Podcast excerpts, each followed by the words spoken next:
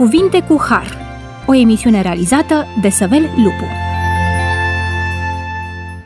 Bun venit la emisiunea Cuvinte cu Har! Mă bucur să fim din nou împreună și să continuăm să discutăm despre Cuvântul lui Dumnezeu dăruit oamenilor. În emisiunea de data trecută am discutat despre porunca a cincea din Decalog. Astăzi vom continua să discutăm despre această poruncă și să analizăm în mod special ultima parte care ne spune pentru ca să ți se lungească zilele în țara pe care ți-o dă Domnul Dumnezeul tău. Porunca aceasta cere respect din partea copiilor pentru părinții trupești, părinții fizici, însă în egală măsură și relația dintre noi și Dumnezeul nostru. Această poruncă arată clar ființei umane că singurul Dumnezeu pe care ei trebuie să-L recunoască și să-L cinstească este El, Creatorul, ca și Părinte al cerului și al pământului. Vedem că în societatea în care trăim se pierde tot mai mult respectul față de părinți, față de părinții spirituali și față de Dumnezeu.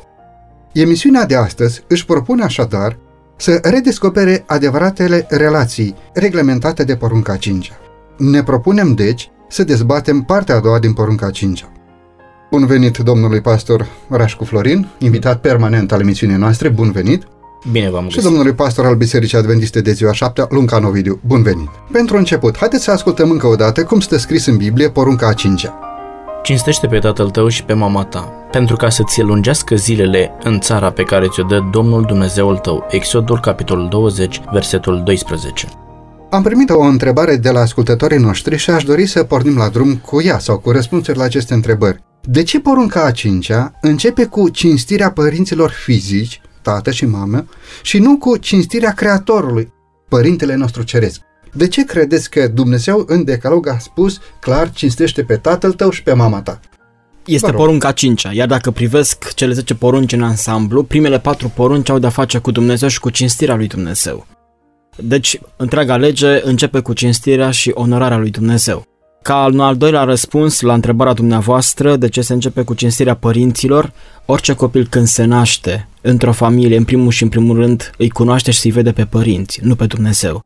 Și îl cunoaște după aceea copilul pe Dumnezeu din perspectiva părinților. Niciodată nu-l voi putea onora, nu-l voi cinsti pe Dumnezeu dacă nu mi-am cinstit sau onorat părinții, pentru că ei sunt primii cu care am contact atunci când vin în viața aceasta. Dacă nu-L pot onora și nu mă pot supune lui Dumnezeu, nu pot iubi pe Dumnezeu dacă nu fac lucrul acesta întâi cu părinții mei. Într-un anumit sens, pentru copilul mic, părintele ține locul lui Dumnezeu sau copiii apreciază respectul pe care trebuie să acorde lui Dumnezeu. Se vorbește în porunca a cincea despre cinstirea părinților pentru că vorbim despre partea poruncilor care se ocupă de relațiile între seme. Decalogul este împărțit în două secțiuni. Prima secțiune, primele patru porunci, vorbește despre relația dintre om și Dumnezeu. Iar omul va putea genera o relație constructivă cu Dumnezeu care constă în închinare, în supunere, în ascultare, doar dacă ascultă în mod special de prima poruncă, care spune eu sunt Domnul Dumnezeul tău, să nu ai alți Dumnezei afară de mine. Adică respectul pe care tu trebuie să-l aduci unei divinități, trebuie să-l direcționezi doar spre Dumnezeul cerului, acel Dumnezeu care te-a scos din țara Egiptului, din casa robiei. Ei bine, ca să putem dezvolta relații constructive cu semenii noștri, ca să putem dezvolta relații constructive cu proprii noștri părinți, trebuie să înțelegem ce spune prima poruncă din cea de doua secțiune a decalogului. Cinstește pe tatăl tău și pe mama ta, ca să se lungească zile în țara pe care ți-o dă Domnul Dumnezeul tău. Ca să putem dezvolta relații constructive cu semenii noștri, trebuie să-i cinstim mai presus de orice. Și în emisiunea trecută am vorbit că orice om care este creat de Dumnezeu merită cinste.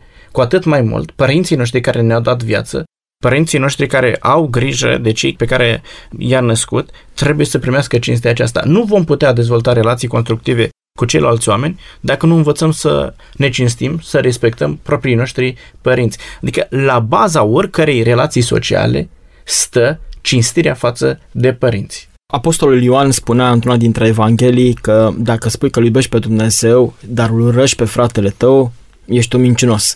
Am întâlnit oameni care spuneau că îl iubesc pe Dumnezeu, îl cinstesc pe Dumnezeu, dar nu-și onorau sau nu-și iubeau părinții. Este o contradicție, aici este o minciună. Eu cred că de-a lungul întregii vieți, nu numai când ești copil în primii ani de viață, ci de-a lungul vieții până la sfârșit, dacă îți onorezi părinții, dacă își cinstești părinții, sunt cele mai mari șanse ca să-L poți onora și să-L cinstești pe Dumnezeu. La un moment dat ne întrebăm dacă respectul față de Dumnezeu poate fi cuantificat. Și fiecare dintre noi putem spune, ei bine, în inima mea eu îl cinstesc pe Dumnezeu sau eu îl iubesc pe Dumnezeu. Poate fi cuantificată dragostea aceasta, poate fi măsurată, se poate demonstra sau nu. Unii spun nu, între mine și Dumnezeu este relația aceasta și nimeni nu poate ști. Ei bine, vreau să vă spun că se vede. Felul în care tu îl respecti pe Dumnezeu, felul în care tu îl iubești pe Dumnezeu, prin felul în care îți respecti părinții, prin felul în care îți iubești semenii și prin felul în care te raportezi la cei din jurul tău. Atâta timp cât tu spui că îl iubești pe Dumnezeu, care nu-l vezi, automat, trebuie să-i respecti și să iubești pe aceia care sunt lângă tine, pe care îi vezi. Și plecând de la părinți, apoi mai departe cu semenii pe care îi cunoști. Și apoi Scriptura spune foarte clar, după roadele lor, îi veți cunoaște. Îi veți cunoaște. Porunca a cincea este o poruncă însoțită de o făgăduință, sau prima poruncă însoțită de o făgăduință, pe care Dumnezeu o va împlini cu siguranță față de cei care sunt ascultători. Este clar că Dumnezeu când a rostit, ceea ce a rostit și împlinește. Și dacă Dumnezeu leagă porunca a cincea de o făgăduință, înseamnă că Dumnezeu va împlini această făgăduință. Este o poruncă care poartă în sine o dublă binecuvântare. Prima dintre cele două binecuvântări ne vorbește despre viață, ca să ți se lungească zilele, să ai o viață mai înbelșugată, mai lungă, mai mare. Iar a doua este de fapt făgăduința moștenirii, țara, țara pe care ți-o dă Domnul Dumnezeul tău. Vreau să vorbim un pic despre darul vieții.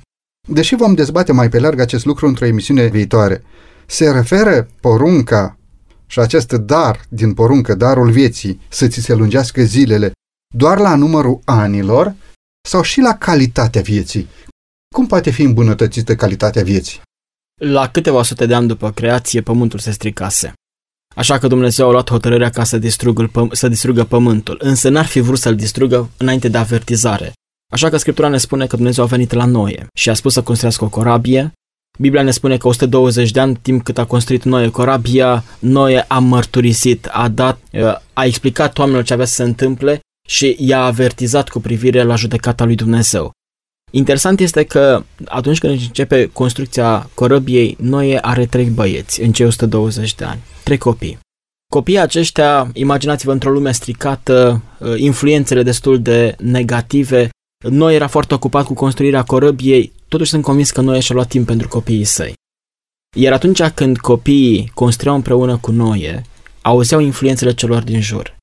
Și mă gândesc când cineva spunea, noi, niciodată nu o să fie ploaie, este o fabulație în mintea ta, sau și mă gândesc ce era în mintea copiilor. Totuși, chiar dacă au avut îndoieli copiii în inima lor, l-au ascultat pe noi. Și care a fost consecința? Atunci când ușa a fost deschisă și noi a spus copilul, nu i-a forțat noi pe copii, intrați acum în corabie. Acum este momentul să urcăm în corabie. Era decizia copiilor lui ca să intre sau să nu intre. Și cred că cei trei copii al lui Noe au intrat pentru că l-au cinstit, l-au onorat, au crezut în ceea ce a spus Noe. Prin faptul că au intrat în corabie și prin faptul că l-au cinstit pe Noe prin atitudinea lor, au căpătat viața. Dacă unul dintre ei ar fi zis, lasă tata, asta este o nebunie, lasă că mă duc să mă distrez, mă duc în altă parte acum, lasă că ușa va fi deschisă permanent probabil. Nu și-ar fi onorat tatăl și ar fi pierdut viața. Și totuși vedem că din Vechiul Testament spre Noul Testament și din perioada ucenicilor până la noi astăzi, numărul anilor s-a scurtat. Întâlnim în Vechiul Testament personaje care au trăit sute de ani, aproape mie de ani. Și astăzi întâlnim în viață de 60-70, Scriptura spune ce e mai mult, de 80-90 este chin durere. Și am văzut cu ochii mei meleaguri, țări, eh, ținuturi unde speranța de viață este în jur de 30-40 de ani. Cum interpretăm acest fapt? Cred că scurtarea vieții a fost o binecuvântare din partea lui Dumnezeu pentru cei care aveau să trăiască mai puțin. De ce lucrul acesta? Uitați-vă în jurul dumneavoastră. Sunt atâtea probleme, atâtea necazuri, atâtea dureri și atâta suferință mai bine să am o viață poate mai scurtă și de calitate și mai mult decât atât, dacă am o viață scurtă de calitate și în relație cu Dumnezeu, pot avea viața veșnică mai departe. Nu mă încântă să trăiesc 120 de ani, 130 de ani sau 150 de ani, să-mi trăiesc viața cum vreau eu și după aceea să, term- să fie sfârșitul. Mai bine puțin calitativ în relația cu Dumnezeu și apoi Dumnezeu îmi va da viața veșnică. Când citesc uh, făgăduința aceasta și ți se va lungi zilele E adevărat că era pentru iudei de atunci, care aveau să intre în țara Cananului. Însă stau și mă gândesc pentru mine cititorul de astăzi. Lungirea vieții nu înseamnă neapărat că voi trăi poate mai mult. Se gândește poate la viața veșnică, ceea ce Dumnezeu dorește să ne ofere ceva mai mult decât pământul acesta. Nu mi-aș dori foarte mult să trăiesc 150 de ani, și să trăiesc uh, văzând ceea ce este în jurul meu. Mai bine mi-aș dori să trăiesc poate mai puțin, să fie calitativă viața, să fie de o valoare extraordinară în relația mea cu Dumnezeu și sunt convins că atunci Dumnezeu îmi va oferi și viața veșnică. Domnul da, Motivul uh, reducerii ratei de viață îl găsim foarte clar în ceea ce spune Roman capitolul 6, versetul 23. Plata păcatului este moartea. Cu cât se mulțește păcatul, noi constatăm lucrul acesta în uh, decursul istoriei acestei omeniri, cu cât păcatul s-a mulțit, cu atât durata de viață a scăzut. Asta se întâmplă. E natural, cu cât ajungem la o viață mai păcătoasă, oamenii ajung să trăiască mai puțin și aceia care au o viață defectuoasă și mă refer la cei care consumă într-un mod excesiv alcool, la cei care fumează, cei care stroghează, viața se reduce din ce în ce mai mult și își termină viața uh, la o perioadă destul de timpurie. Pe de altă parte, trăim zilele descrise de 2 Timotei capitolul 3 versetul 1 la 5 care descrie dezvoltarea stării de păcat a omenirii, printre care se amintește și lucrul acesta, neascultători de părinți. Și neascultarea de părinți face parte din păcatul acesta care contribuie la reducerea vieții pe pământul acesta. Vreau să mă întorc la întrebarea dumneavoastră dacă ascultarea de părinți are de a face cu viața noastră, cu darul acesta pe care îl primim, dacă are de a face cu lungimea zilelor vieții noastre sau cu calitatea vieții noastre. Se spune că întotdeauna în spatele unei mari personalități, în spatele unui om mare, este o femeie. Uneori este soția, dar de cele mai multe ori, sau aproape întotdeauna, este o mamă. Nu ai fi putut ajunge la performanțele pe care le-ai înregistrat dacă nu exista viața pe care ai primit-o de la mama, dacă nu exista protecția pe care ai primit-o de la mama și dacă nu exista educația pe care ai primit-o tot de la mama. Când vorbim despre lungirea zilelor sau calitatea vieții, vreau să vă răspund prin ceea ce spune Psalmul capitolul 90, versetul 12. Omul lui Dumnezeu, Moise, se roagă la Dumnezeu și spune, Doamne, te rog să mă înveți să îmi număr bine zilele ca să pot să capăt o inimă, o inimă înțeleaptă. Exact. Și eu acum vreau să vă întreb pe dumneavoastră, domnule Lupu Săvel, câte zile aveți? Știți? Trebuie să faceți un calcul, da? După anii pe care îi aveți și să calculați zilele. Niciunul dintre noi nu știe câte zile avem. Dar rugăciunea și dacă l-aș fi întrebat pe Moise atunci, nici el nu știa câte zile are. Putea să-mi spună anii, dar nu zilele. Ei, nu se roagă aici Moise să știe dacă are 45.260 de zile, ci îi spune, Doamne, învață-mă ca fiecare clipă, fiecare secundă, să o trăiesc de așa manieră încât să mă pot bucura de tot ce îmi oferi Tu. Și aici vorbim despre calitatea vieții. Atunci când ne cinstim părinții, atunci când uh, avem relații bune cu părinții noștri, atunci când ne iubim părinții, vom învăța să punem preț pe ceea ce ne-au oferit părinții noștri, și anume pe viața aceasta, pe educația aceasta și vom pune preț pe calitatea vieților noastre. Să luăm o scurtă pauză muzicală, după care vom reveni în studio.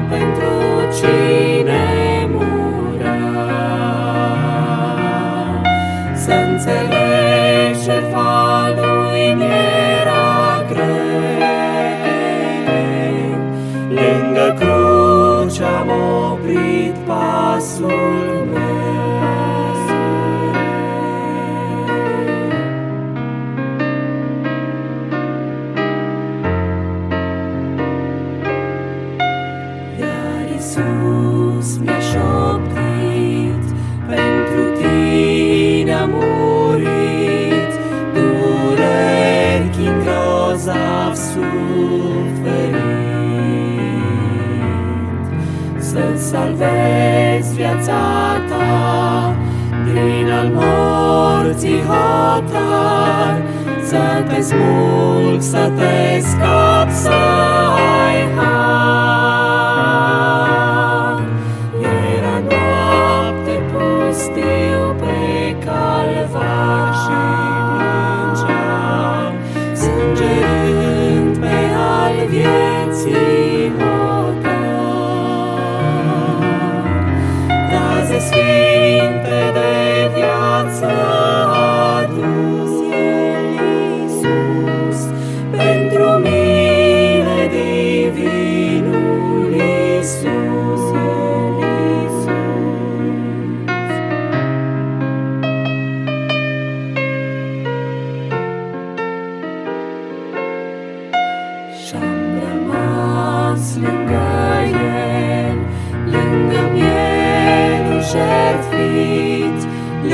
cel ce atât m-a iubit. Astăzi spun-o și cui că Iisus m-a salvat, că prin sânge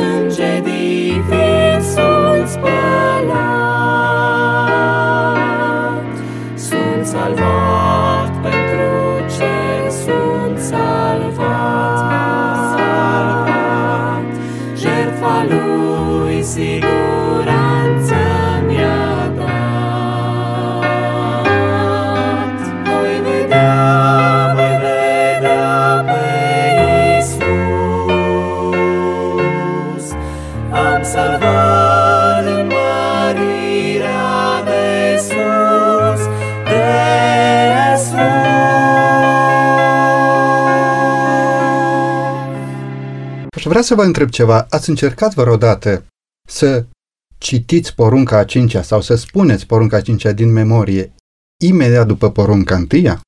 Deci să spuneți, să citiți porunca întâia urmată cursiv de porunca a cincea.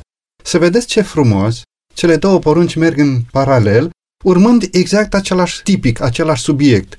Eu sunt Domnul Dumnezeul tău care te-am scos din Țara, țara Egiptului, din casa robiei, să nu ai alți Dumnezei și continuă cu cinstește pe tată și pe mama ca să se lungească zile în țara pe care ți-o dă Dumnezeu de moștenire. Pentru Israel era foarte clar, țara Cananului era țara speranțelor, țara moștenirii, țara visurilor lor. Aș dori să exemplific printr-o întâmplare. În urmă cu vreo 52 sau 53 de ani, într-o familie din Statele Unite, familia Oit, s-a născut un copil, Rick. Numai că în loc să fie o bucurie pentru familia aceasta, copilul care s-a născut, s-a născut cu cordonul umbilical în jurul gâtului, creierul nu a fost bine oxigenat, așa că s-a născut ca o legumă. Doctorii au venit uh, cu copilul înaintea părinților și au spus, ne pare rău, asta este copilul, nu știu dacă o să trăiască foarte mult acest copil. Uh, Ceea ce mi-a plăcut foarte mult la această familie este că mama și tata au luat copilul acasă și l-au tratat ca pe un copil normal. I-au dat afecțiune, l-au iubit cu adevărat. Mama povestea cu ceva timp în urmă că foarte mulți doctori care i-au spus atunci că nu va trăi copilul, astăzi nu mai sunt și copilul este. De ce s-a întâmplat? De ce a trăit Rick atât, atât de mult timp, 50 și ceva de ani? În anul 1979, dacă țin minte bine, au dorit să alerge la un maraton pentru un tânăr handicapat. Atunci când uh, tatăl a alergat împreună cu, cu Rick, împingea căruțul fiului său, a terminat printre ultimii, Rick a spus foarte frumos, în sfârșit pentru prima dată m-am simțit că nu sunt un handicapat. Atât de mult l-a încurajat pe tatăl, încât tatăl și-a abandonat slujba și timp de aproape 27 de ani au mers la aproape 1000 de concursuri. Și imaginați-vă 216 triatloane, asta înseamnă 40 de kilometri de alergat, asta înseamnă 160 de kilometri cu bicicleta, alergat avea un cărucior special și tatăl Dick îl împingea pe, pe fiul său Rick, bicicleta avea un cadru special în care Rick să fie așezat, 3,5 km de not. Tatăl a trebuit să învețe să noate pentru fiul său. 27 de ani au stat împreună, au alergat împreună. Și această relație, această frumoasă uh, relație dintre tată și fiu a făcut în așa fel încât Rick astăzi să trăiască. Puneați întrebarea, Dumnezeu spune legat de viață, ca să ți se lungească zilele. Atunci când eu ofer copilului meu, când el îmi oferă mie ca și tată toată cinstea, toată onoarea, atunci și eu și copilul meu vom trăi. Imaginați-vă, tatăl are astăzi peste 70 de ani. În urmă cu 5 ani de zile, la un control de rutină, medicii au fost uimiți și au spus, știi că ai avut o problemă la inimă. În urmă cu 20 de ani trebuia să mori. Dacă tatăl n-ar fi alergat 20 ceva de ani, astăzi n-ar mai fi fost. S-au ajutat unul pe celălalt. Unul a dat viață celuilalt. Și cred că lucrul acesta se poate întâmpla în fiecare familie. Viața să fie oferită atunci când este împlinirea acestei porunci și din partea copilului și din partea părintelui. Frumos acest exemplu de dăruire. Vorbește despre dragostea lui Dumnezeu față de noi oamenii. Credeți că ascultarea de părinți poate cârmui și direcționa și viața spirituală? Împlinirea omului ca și menire a lui pe acest pământ urmată de un viitor în împărăția lui Dumnezeu? Absolut. Așa cum spuneați mai devreme, noi îl înțelegem pe Dumnezeu atunci când suntem copii prin prisma comportamentului părinților noștri. Copiii îl văd pe Dumnezeu în tata și în mama. Ei nu pot să își creioneze o altă imagine despre Dumnezeu decât ceea ce văd la tatăl și la mama. Vă dau un exemplu. Fiul meu are 2 ani și 8 luni. Să vă trăiască. Și el, mulțumim, vrea să se roage. Vă dați seama că nu înțelege foarte mult despre Dumnezeu, dar din ce vede la noi, spune și el nu vorbește foarte bine și spune, Doamne, te iubesc, amin. Asta, este, asta Ce este frumos, rugăciunea slavă lui. Domnului. Eu vreau să vă întreb ce înțelege copilul acesta despre Dumnezeu. Nu înțelege nimic. Dar, din ceea ce vede la părinți, el își creionează o imagine despre cineva căruia poate să spună, Doamne, te iubesc. Ei bine, noi nu putem să ne dezvoltăm complet încă din tinerețea noastră, încă din copilăria noastră, dacă nu avem și latura aceasta spirituală care o dezvoltăm din familia noastră. Așa cum vedem la tata și la mama. De aceea, cinstea față de părinți se datorează cu atât mai mult cu cât ne conduce la cinstea de Dumnezeu. Spuneați că există o similitudine și există între porunca întâia și porunca a cincea. Practic, dacă vreți, este o continuare. Nu putem să-L înțelegem pe Dumnezeu decât atunci când îi aducem închinare în exclusivitate lui Dumnezeu și nu putem să înțelegem pe părinții noștri decât atunci când le aducem în exclusivitate cinstea de părinți. Vreau să vă întreb ceva un pic mai eh, deranjant pentru unii, poate. Disciplina începută în pustie pentru poporul Israel a fost continuată apoi în țara promisă, în condiții favorabile pentru formarea de obiceiuri corecte. Oamenii nu erau atât de mulți îngrămădiți în orașe, ci fiecare familie avea pământ, asigurând tuturor binecuvântările aducătoare de sănătate ale unei vieți nepervertite. În condițiile în care astăzi se trăiește cel mai mult în orașe supraaglomerate, în suburbii care nu întotdeauna sunt cele mai propice unei educații corecte. Credeți că o astfel de viață trăită artificial poate să conducă cu mintea spre Dumnezeu? Sunt memorabile cuvintele fetiței care, atunci când era la bunici, văzând cum se mulge vaca, întreabă, Mamă, dar de acolo vine laptele? Vedem că Dumnezeu a condus pe poporul Israel prin pustie pentru o anumită disciplină și a continuat această disciplină în țara promisă. Credeți că acești copii au șanse pentru a înțelege adevărata realitate a vieții? Stărnește zâmbete întrebarea acelei fetițe. Mi-aduc aminte de o întâmplare când o fetiță născută și crescută în Spania o perioadă de timp a venit în România la bunici și i-a arătat vaca și a spus ce este mm, vaca, întreabă fetița și bunica i-a spus că de acolo de unde mănânci tu lapte. Și a spus nu, eu nu mănânc lapte de la vacă, eu mănânc lapte de la supermarket. Da? Adică co- aceasta e limita în care au trăit copiii aceștia. Acum, noi trebuie să înțelegem un lucru. Faptul că trăim în anumite condiții nu poate constitui lucrul acesta o scuză pentru a nu oferi educație copiilor noștri.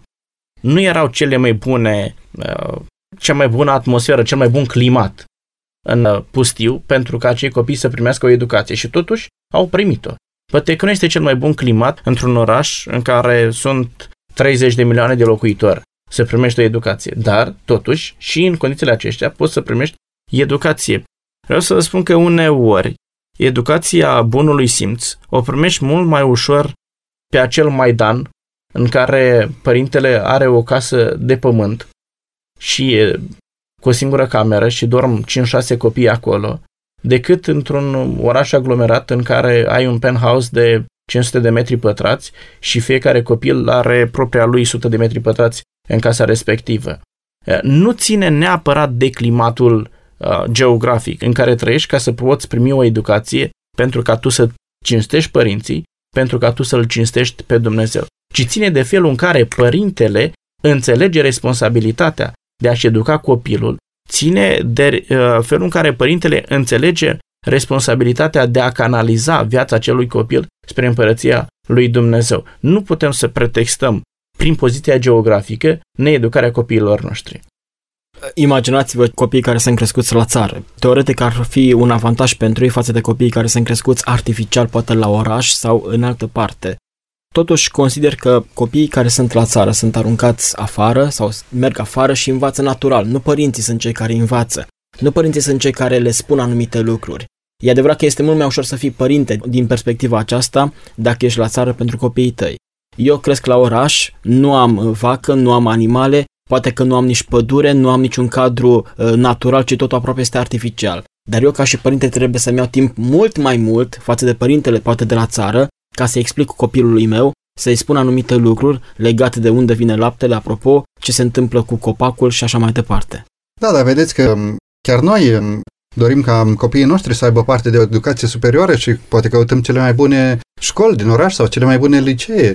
Asta înseamnă că um, orașul nu oferă condiții pentru o dezvoltare spirituală propice? Noi, ca și părinți, trebuie să înțelegem că fiecare copil are propriul lui drum în viață, iar noi trebuie să-l ajutăm ca să-și descopere drumul respectiv potrivit și cu voința lui Dumnezeu care o are față de acel copil. Există avantaje și dezavantaje în funcție de situația geografică, dar cum spuneam mai devreme, indiferent de un, locul în care te afli, ai obligația și în același timp oportunitatea din partea lui Dumnezeu să oferi o educație constructivă copiilor tăi. Trăind la țară, este avantajul ca acel copil al tău să se dezvolte poate mai sănătos decât cel uh, dintr-un oraș supraaglomerat, da? Pentru că este un climat natural și se poate dezvolta în felul acesta, dar uh, fiind acolo, poate că ai mai puțin acces la informație și din punctul acesta trebuie să muncești mai mult. Pe când cel din orașul supraaglomerat, copilul nu trăiește în mijlocul pădurii, dar trăiește în mijlocul internetului. Are acces la informație, are acces la școli de înaltă calitate și așa mai departe. Indiferent de locul în care ne aflăm, trebuie să folosim avantajele locului în care ne aflăm pentru ca acel copil să poată primi o educație corespunzătoare. Consider că părinții au rolul să gestioneze educarea copiilor și să suplinească ceea ce un sistem educațional nu poate să ofere într-un anumit loc sau într-un anumit timp social. Credeți că un părinte nu-și dorește decât ceea ce este mai bun pentru copilul lui? Cu siguranță. Și plecăm de la premisa aceasta că orice părinte dorește binele pentru copilul lui. Indiferent dacă este născut la țară sau la oraș? Sigur că da, stă, în, dacă vreți, în construcția noastră psihosomatică să dorim binele pentru copilul nostru. Că, în realitate, se întâmplă ca unii părinți să nu știe să aleagă ce este cel mai bine pentru copilul lor este altceva și avem nevoie de câteva ceasuri să discutăm cel puțin despre lucrul acesta. Nu este nimeni care să-și dorească binele mai mult pentru un copil decât propriul său părinte. Plecând de la acest adevăr axiomatic, trebuie să dăm credit deciziilor pe care părintele le ia în relație cu propriul lui copil. Sunt mulți copii care pretind că știu adevărul și care totuși nu oferă părinților respectul și afecțiunea ce li se cuvine.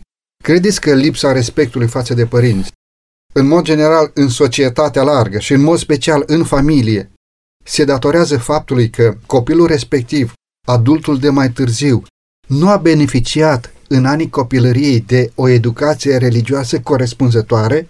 Credeți că dacă avea parte de o educație mai profundă din punct de vedere religios, modului de a reacționa, de a relaționa mai târziu față de părinți, urma să fie altul?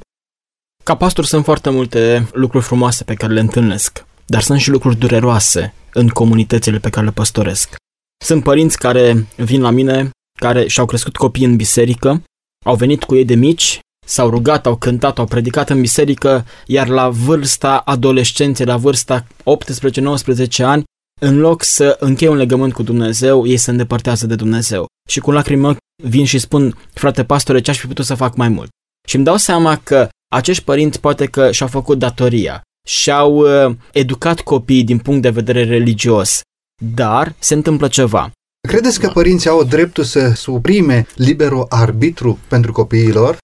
Uh, la o anumită vârstă nu. Prima an de viață, pentru că el, copilul, nu poate să facă diferența dintre bine și rău. Nu poate să facă alegeri. Nu are capacitatea să aleagă. Și atunci eu, părintele, aleg în dreptul lui. Dar există o vârstă când copilul trebuie să las ca și părinte să aleagă. Chiar dacă mă doare, chiar dacă nu-mi face plăcere, trebuie să las această libertate. Dar a lăsa libertatea nu înseamnă să las deoparte, să aleagă și să meargă pe drumul lui mai departe. Exact cum face și Dumnezeu. Îmi dă libertatea Dumnezeu, mă avertizează când eu merg la stânga sau la dreapta, atunci când merg pe o cărare greșită poate, îmi spune este interesat până la sfârșitul vieții, dar îmi lasă libertatea de alegere. Corespunde cu o anumită vârstă, știu eu, buletinul, 14 ani, 18 ani, majoratul? Când intervine treaba aceasta? Adolescența. Iar specialiștii spun că sunt trei etape în uh, copilăria unui, să zicem, a unui copil. 0, 3, 3, 14 ani sau 12 până la 18 ani în care părintele ar trebui să fie un prieten. Și probabil că aici este vârsta de, de criză, să spunem, la un copil când poate să ia singur deciziile. Exact, depinde de școala de interpretare asupra Exact. acestor uh, date. Dar probabil că odată ce copilul începe să crească, începe să observe, se dezvoltă și simțământul de alegere, de libertate de a alege. Și părintele trebuie să respecte această libertate, dar în același timp să o îndrume. Credeți că părinții au dreptul să suprime liberul arbitru pentru copiilor? Prima ani de viață, pentru că el, copilul, nu poate să facă diferența dintre bine și rău. Nu poate să facă alegeri. Și atunci eu, părintele, aleg în dreptul lui. Atunci când Adam și Eva au plecat sau au fost alungați din Eden, primul copil care s-a născut a fost uh, Cain. Și au dorit atât de mult ca acesta să fie eliberatorul. L-au crescut și l-au educat ca să fie un eliberator. Consider că a primit cea mai bună educație religioasă. Mai mult decât atât, experiența prin care ei trecuseră era deja foarte proaspătă. Nu și-ar fi dorit ca el, Cain, să treacă prin experiența pe care ei au trecut-o. Mai târziu vine Abel. La fel l-au crescut.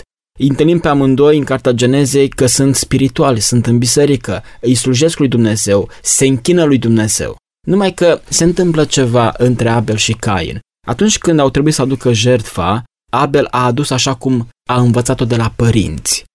Cain a adus și el jertfă. N-a spus că este un necredincios. N-a spus că nu vrea să-l mai slujească pe Dumnezeu. Dar el a adus jertfa nu așa cum a învățat-o de la părinți. Și cred din toată inima, mai ales că am trei fetițe și mă rog bunului Dumnezeu ca să le dau educația uh, necesară. Să vă trăiască și bunul Dumnezeu să aducă binecuvântare. Mulțumim tare mult. Însă îmi dau seama că la vârsta când vor putea să iau o decizie în viață, trebuie să mă aștept și la o altă decizie pe care poate nu o aștept din partea lor. Atunci când Dumnezeu l-a creat pe Lucifer sau când a creat fiecare ființă, le-a dat libertatea de alegere. Și atunci când Dumnezeu a dat libertatea aceasta, când eu ca și părinte dau această libertate copilului meu, există un pericol. Dumnezeu a oferit totul lui Lucifer, dar atunci când a trebuit să aleagă Lucifer, a ales și partea care nu trebuia. La fel și eu ca și părinte, ca și cu copiii mei.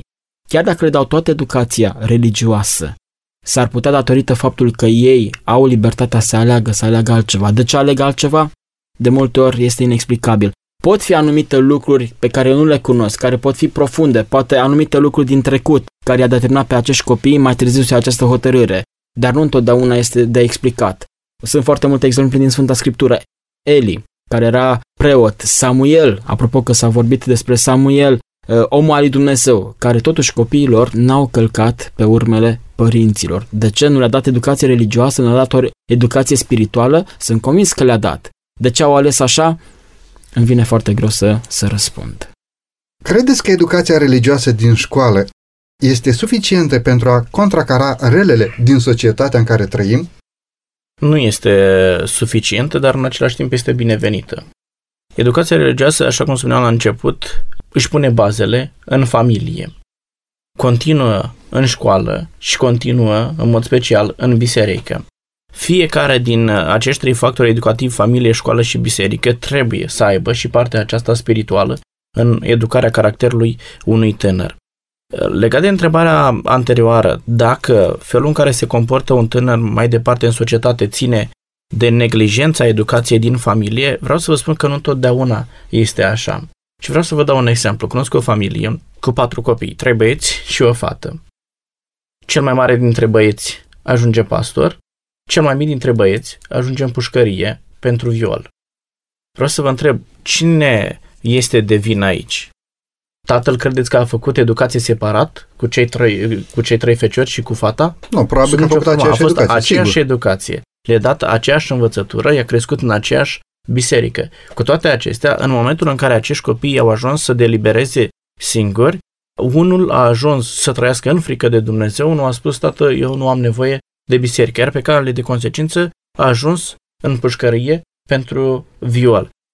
Responsabilitatea educației noastre revine familiei, școlii, bisericii, dar în același timp, alegerea este a omului. Și tatăl și mama nu poate decât să respecte decizia pe care tânărul o ia mai târziu.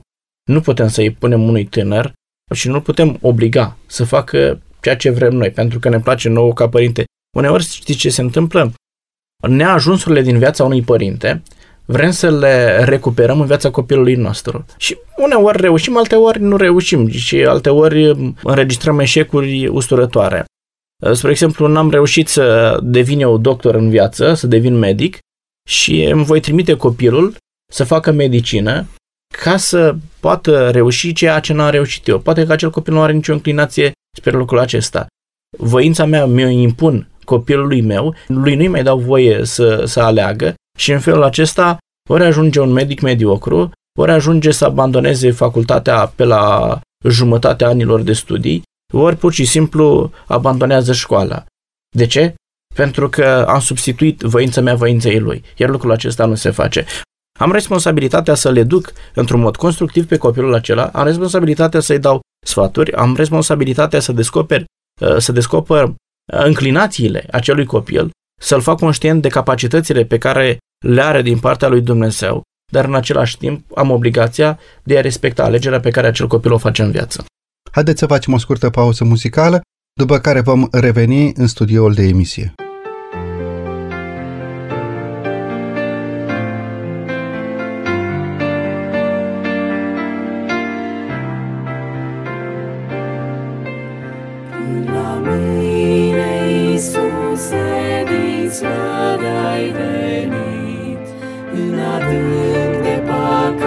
Și dureri.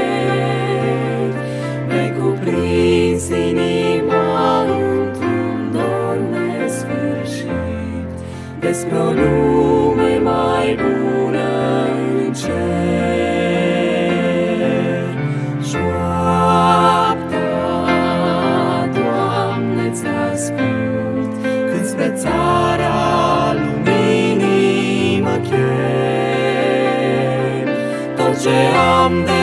ți-aș da,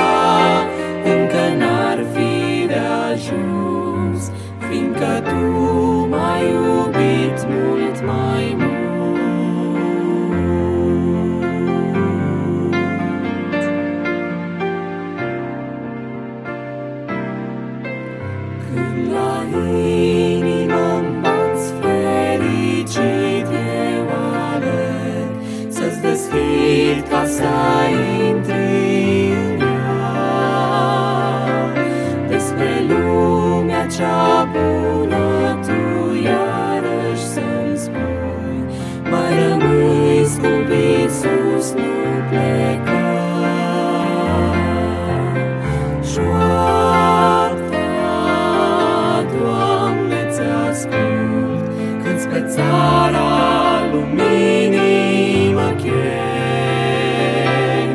Tot ce am de ți-aș da, încă n-ar fi de ajuns, Fiindcă Tu m-ai iubit mult mai mult.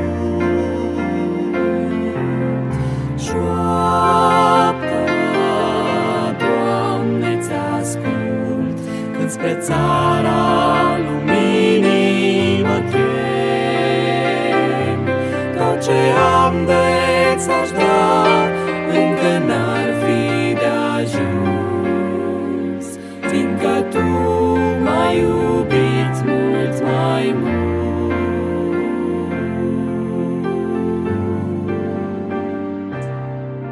Vorbim despre porunca a cincea din uh, Decalog, vorbim despre cinstea și respectul pe care copiii trebuie să-l adreseze părinților și în același timp lui Dumnezeu. Și vorbim despre educația religioasă care se face în școli. Credeți că ar fi bine ca în programa școlară să apară nu doar o oră de religie, să apară și o oră religia practică sau religia trăită sau poate chiar mai mult, religia și bunele maniere sau bunele maniere și respectul în societate. Cum ați vedea o astfel de oră? V-ați trimite copilul la o oră care poartă titlul Bunele maniere sau Bunele maniere în societate? Vreau să vă spun că am ținut în licee seminarii despre bunele maniere. Este un seminar uh, numit Eticheta. Veneau uh, la fiecare ocazie de întâlnire peste 200 de elevi. Și odată cu elevii veneau și profesorii pentru că spunea domnul Rașcu, mi este frică pentru că am anumiți elevi care sunt foarte obraznici. Și noastră sunteți musafir aici, nici eu n-aș vrea să vă deranjeze cursurile. Și spuneam, doamnă, nu cred că va fi o problemă. Erau uh, mirați profesorii cât de atenți erau acei copii neascultători. Da? Veneau cu întrebări la finalul fiecarei lecții făceam uh, o repetiție din ceea ce am predat, iar la următoarea lecție reluam lecția pe care am predat-o uh, în ora anterioară. Deși nu-și luau notițe, pentru că nu-i puneam să-și ia notițe, unii își notau pentru că voiau ei, răspundeau foarte bine la întrebările care le adresam la următoarea oră de curs sau la repetiție care o făceam la finalul cursului. După ce am terminat seminarul acesta, ei au venit uh, și am făcut și în sudul Moldovei și în nordul Moldovei uh, seminariile acestea și au venit cu aceleași solicitări. Vrem să mai facem aceste cursuri despre bune maniere, pentru că acești tineri sunt interesați. Cu durere răspund că ora de dirigenție nu mai este obligatorie și unii profesori o fac, alții trec peste ora aceasta, o oră, în care puteai să înveți despre bunele maniere. Era stânjenitor atunci când, și ține minte, da, în timpurile din trecut, când profesora te punea să-ți așezi degetele pe masă, să vadă dacă ai unghiile tăiate, batista, pantofii curați și așa mai departe. Poate că nu te simțeai confortabil, dar în același timp era o metodă prin care te educa să fii totdeauna atent. Când intrai în clasă, să ai pantofii curați, să ai unghiile tăiate, să ai batista la tine, lucru care nu se mai face acum, că nu, ne, nu putem să-i supărăm pe elevi uh, până într-acolo, dar era o formă de educare. Cred că este o pierdere că nu se mai face lucrul acesta. Uh, lucrurile acestea practice despre care vorbiți dumneavoastră, cred că se pot face în continuare la ora de dirigenție sau chiar la ora de religie atunci când vorbim despre religia aplicată sau uh, practica religioasă. Am copii din bisericile pe care le păstoresc care participă la ora de religie, chiar dacă fac orele cu preotul de la Biserica Ortodoxă sau cu un alt pastor de la o altă biserică neoprotestantă sau un profesor din partea alte, alte biserici uh, protestante sau neoprotestante. Întotdeauna am fost de acord ca acei elevi să participe la ore pentru că au ce învăța de acolo, decât să plece pe stradă. Ei vin cu un bagaj de cunoștințe din biserică, pot să pună în comparație cu ceea ce aud la ora de religie, se pot consulta cu părinții și cu duhovnicii de la biserică și pe care de consecință să ia propria decizie pentru biserica pe care ei o vor urma mai departe, pentru Dumnezeul pe care ei decid să îl slujească de la vârsta uh, în care ei pot să-L înțeleagă pe Dumnezeu mai departe. Vorbim despre porunca 5 și despre respectul pe care copiii trebuie să-l acorde părinților trupești profesorilor, dascălilor de la școală sau dascălilor spiritual.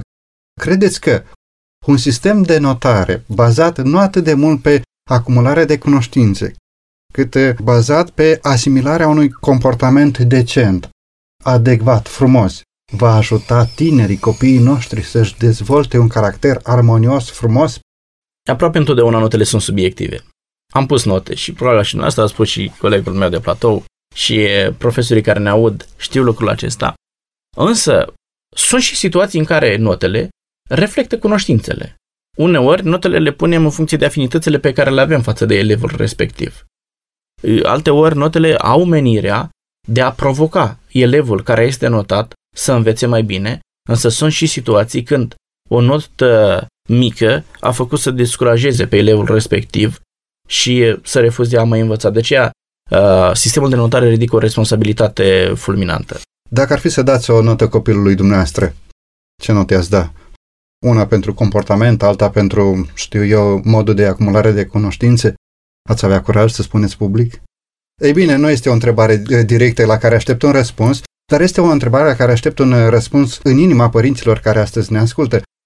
Pentru că, în egală măsură, nota reprezintă și un sistem de apreciere a unor eforturi pe care copiii le fac. Ori în direcția aceasta copiii noștri trebuie să fie ajutați, stimulați, chiar dacă vreți ghidați în a-și însuși un comportament decent. Ce puteți să ne spuneți despre modul în care părinții pot să-și ajute cu anumite recompense, în speță notă, între ghilimele, copiii, pentru a-și dezvolta un comportament adecvat pentru slava lui Dumnezeu și pentru binele societății în același timp. Este foarte important subiectul care îl aduceți în discuție. De obicei, ca și părinți, suntem uh, specializați pe a aduce pedepse atunci când copiii noștri greșesc.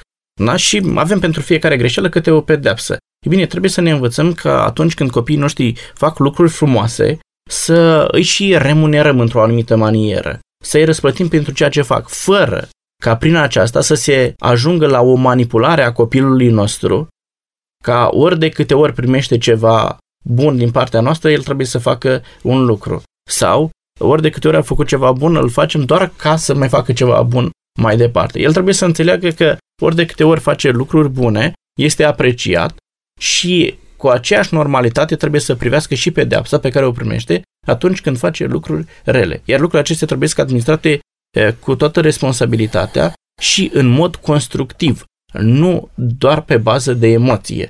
Și emoția este și atunci când îi dai lucruri bune, pentru că îl iubești și face ceva bine, și din păcate emoția este prezentă și atunci când îl pedepsești pe copil și îți vergi furia pe el pentru că a făcut ceva rău, tu ieși într-o proastă dispoziție și pentru a te descărca te apuci să-ți bați copilul. Trebuie să fim foarte atenți la responsabilitatea dezvoltării caracterului copilului Oare nostru. nu este pericolul ca acești copii care sunt stimulați prin anumite uh, recompense să devină alintați, moftoroși? Pentru că e foarte posibil ca astfel de copii să aștepte totdeauna astfel de recompense. Iar dacă așteptările lor nu sunt împlinite, sunt desamăgiți și se descurajează. Atunci când se face un echilibru între pedeapsă și recompensă, nu vor deveni alintați.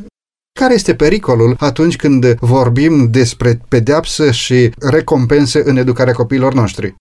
Niciodată un copil nu va ajunge prost educat pentru că a existat prea multă dragoste, ci întotdeauna un copil va ajunge să aibă un comportament uh, deficitar pentru că a existat prea puțină disciplină. Trebuie să discutăm și într-o anumită limite în ceea ce privește recompensa și pedeapsa.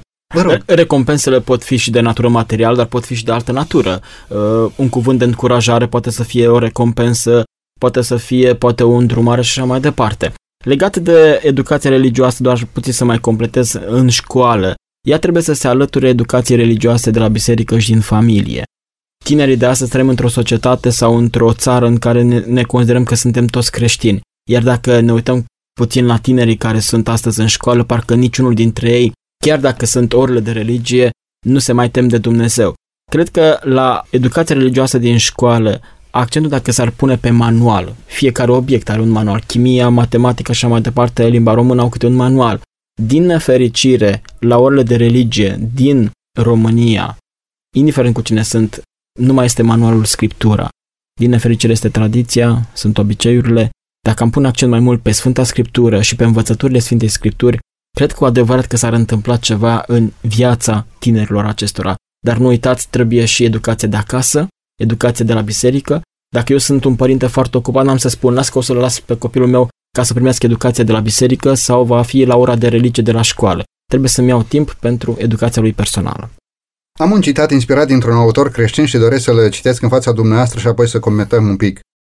Dimineața, primele gânduri ale creștinului trebuie să se îndrepte spre Dumnezeu. Lucru vremelnic și interesele proprii trebuie să fie puse pe plan secundar. Copiii trebuie învățați să respecte și să trateze cu reverență ceasul rugăciunii. Înainte de a pleca de acasă la lucru, întreaga familie trebuie adunată, iar tatăl sau mama, în absența tatălui, trebuie să ceară cu stăruință ca Dumnezeu să fie prezent cu ei pe parcursul întregii zile. Iubesc tare mult acest citat care ne vorbește despre comportamentul nostru ca și părinți și de responsabilitatea noastră față de copiii noștri. Mă întreb, așa mai mult retoric, în câte familii se mai practică rugăciunea de dimineață? În câte familii se mai practică rugăciunea de seară? Apropo, dumneavoastră aveți, țineți momentele de rugăciune de dimineață? Cum vedeți aceste momente de rugăciune? Mă bucur că am o familie acum numeroasă, pentru că acum nu trebuie să mă rog numai eu, ne rugăm fiecare. În familia noastră, de exemplu, în fiecare zi ne rugăm împreună. E adevărat că nu întotdeauna este timpul de dimineață pe care ne-am fi dorit, dar întotdeauna trebuie să găsim un timp prielnic în care să ne rugăm. Ne-am învățat fetițele ca ori de câte ori plecăm de acasă să ne rugăm. Sunt ocazii în care mă grăbesc atât de tare încât pun mâna pe clanță după ce ne-am îmbrăcat cu toții și să deschid ușa. Și Marta, fetița mijlocie, ne spune, tati, tati, dar acum trebuie să facem Doamne, Doamne, să ne rugăm. Ce și frumos, câteodată un pic de ea. uh, rămân așa uimit cum și sunt bucuros cum a intrat efectiv, nu știu că- cât de mult gândește sau cât de mult este logic în mintea ei, este poate ceva mecanic, dar ea știe când plecăm de acasă trebuie neapărat să ne rugăm. Seara la fel, întotdeauna uh, ele sunt cele care se pleacă pe genunchi ca să se roage. Și cred că lucrurile acestea ar trebui valorificate, lucrurile acestea ar trebui să fie continuate în familie, pentru că aceste lucruri poate mărunte, uh, rugăciunile lor simple, apropo cum spunea și colegul meu, uh, Doamne Iisuse te iubesc sau ceva de genul acesta. Chiar dacă sunt cuvinte simple, sunt cuvinte care le tot repet în rugăciunile lor, în mintea lor, în creierul lor se dezvoltă acea armonie, acea relație sau acea înclinație spre Dumnezeu. Și sunt convins că aceste lucruri minore, atunci când ei vor trebui să iau o decizie, vor influența spre o decizie bună pentru viața lor. Unul dintre semnele faptului că trăim ultimele zile a acestui pământ este o explozie nemăsurată de neascultarea copiilor față de părinților. Lipsa de sfințenie, lipsa de recunoștință, aproape atinge cote neexplicabile. În timp ce cuvântul lui Dumnezeu abundă de sfaturi în ceea ce privește ascultarea, respectul față de părinți, respectul față de Dumnezeu. La sfârșitul emisiunii de astăzi, ce sfat ați dori să oferiți tuturor părinților sau copiilor care ne ascultă în această emisiune? Aș dori să vă spun o pildă. Se spune că un tată avea doi fii. Și atât de bucuros era tatăl când punea masa și copiii erau la masă cu el. Soția lui murise. Însă a venit timpul ca ei, cei doi copii, să se căsătorească. S-au căsătorit, au plecat la casele lor și bătrânul de fiecare dată punea masa, o punea tot cu cele trei farfurii, dar acum era singur. Și de, de atâtea ori dorea atât de mult ca unul dintre copiii, cei doi care au plecat, să vină la el. Însă lunele treceau, nimeni dintre ei nu se gândea, când tata invita, spunea, suntem prea ocupați, avem copii, avem familie și așa mai departe. Tata era singur. Și atunci a venit în gând un lucru. S-a dus la copii și a zis, o masă, de ani de zile n-am mai mâncat împreună, vă rog, tate, nu se poate, vă rog frumos, veniți, am pregătit ce este mai bun pentru voi. O un ceas, tată, atât putem să stăm un ceas. Și în sfârșit tatăl a fost bucuros că un ceas a trebuit să mănânce din nou cu copiii. Numai că sub masă pusese o ladă. Și în timp ce mâncau și vedeau că copiii în loc să mai discute se tot gândeau și mâncau repede ca să treacă ceasul acela și să plece cât mai repede, tatăl în timp ce mânca lovea cu piciorul lada și s-auzea ceva acolo, zângănind și dintr-o dată atenția copiilor a început să crească. Și unul dintre copii a spus, "Da, dar ce ai acolo sub ladă, sub masă? Mă, băieți, ce să am? Averea mea de o viață. Dintr-o dată s-a schimbat atitudinea. La sfârșitul mesei, unul dintre copii spune, tată, săptămâna viitoare și la mine. Celălalt să nu se lase mai prejos, în următoarea săptămână și cu mine, tată. Și se spune în poveste că an de rândul fiecare dintre copii l-a luat pe tată, niciodată n-a mai mâncat tatăl singur. Anii au trecut, bătrânul a murit, cea mai mare dorință a copiilor este să găsească cheia și să desfacă lada pe care dorea să o împartă moștenirea din ladă. Cu inima tremurând au deschis lada și când a dat capacul nu le venea să creadă. În loc de bani, moștenirea aur erau sticle, acolo sparte. Cel mai mic s-a supărat atât de tare, uite tata ce a făcut față de noi. Dar cel mai mare spune, stai puțin, nu tata este vinovat, ci noi suntem vinovați. Pentru că tata ne-a dat o lecție aici. Pentru că ne-a amintit de datoria pe care noi aveam față de el. Atunci când am plecat de acasă, l-am uitat pe tatăl. Acum trebuia să ne aducem aminte de ceea ce înseamnă, de ceea ce este el și să-i dăm adevărata valoare și să ne raportăm la el așa cum trebuia până la final. Dacă ar fi într-un singur cuvânt, Efeseni capitolul 6, copii ascultați în Domnul, spune Apostolul Pavel, de părinții voștri căci este drept. Iar uh, versetul 4, și voi părinților, nu întăritați la mânie pe copiii voștri, ci creșteți în mustrarea și învățătura Domnului. Îmi doresc atât de mult ca fiecare ascultător uh, care ne ascultă acum să împlinească această poruncă și să nu aibă la un moment dat uh, experiența că atunci când copiii lui vor pleca de acasă să uite de ei, ci să fie o relație frumoasă și până la sfârșitul vieții relația dintre tată și fiu sau dintre mamă și fică să fie una dintre cele mai uh, plăcute.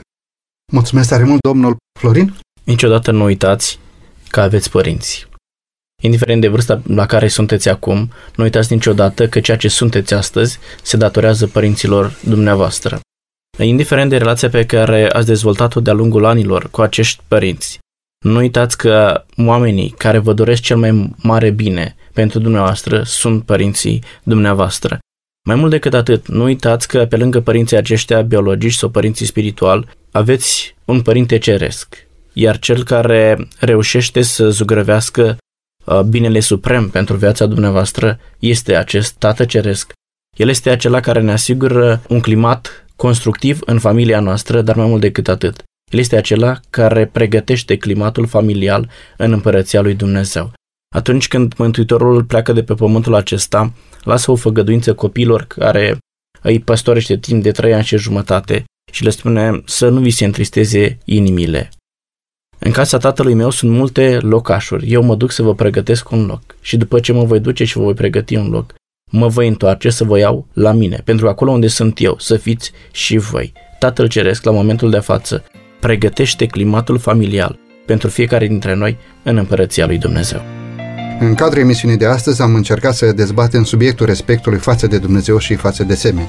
Am văzut și câteva soluții propuse pentru a remedia sau a vindeca această mare traumă a societății în care trăim, și anume lipsa de respect.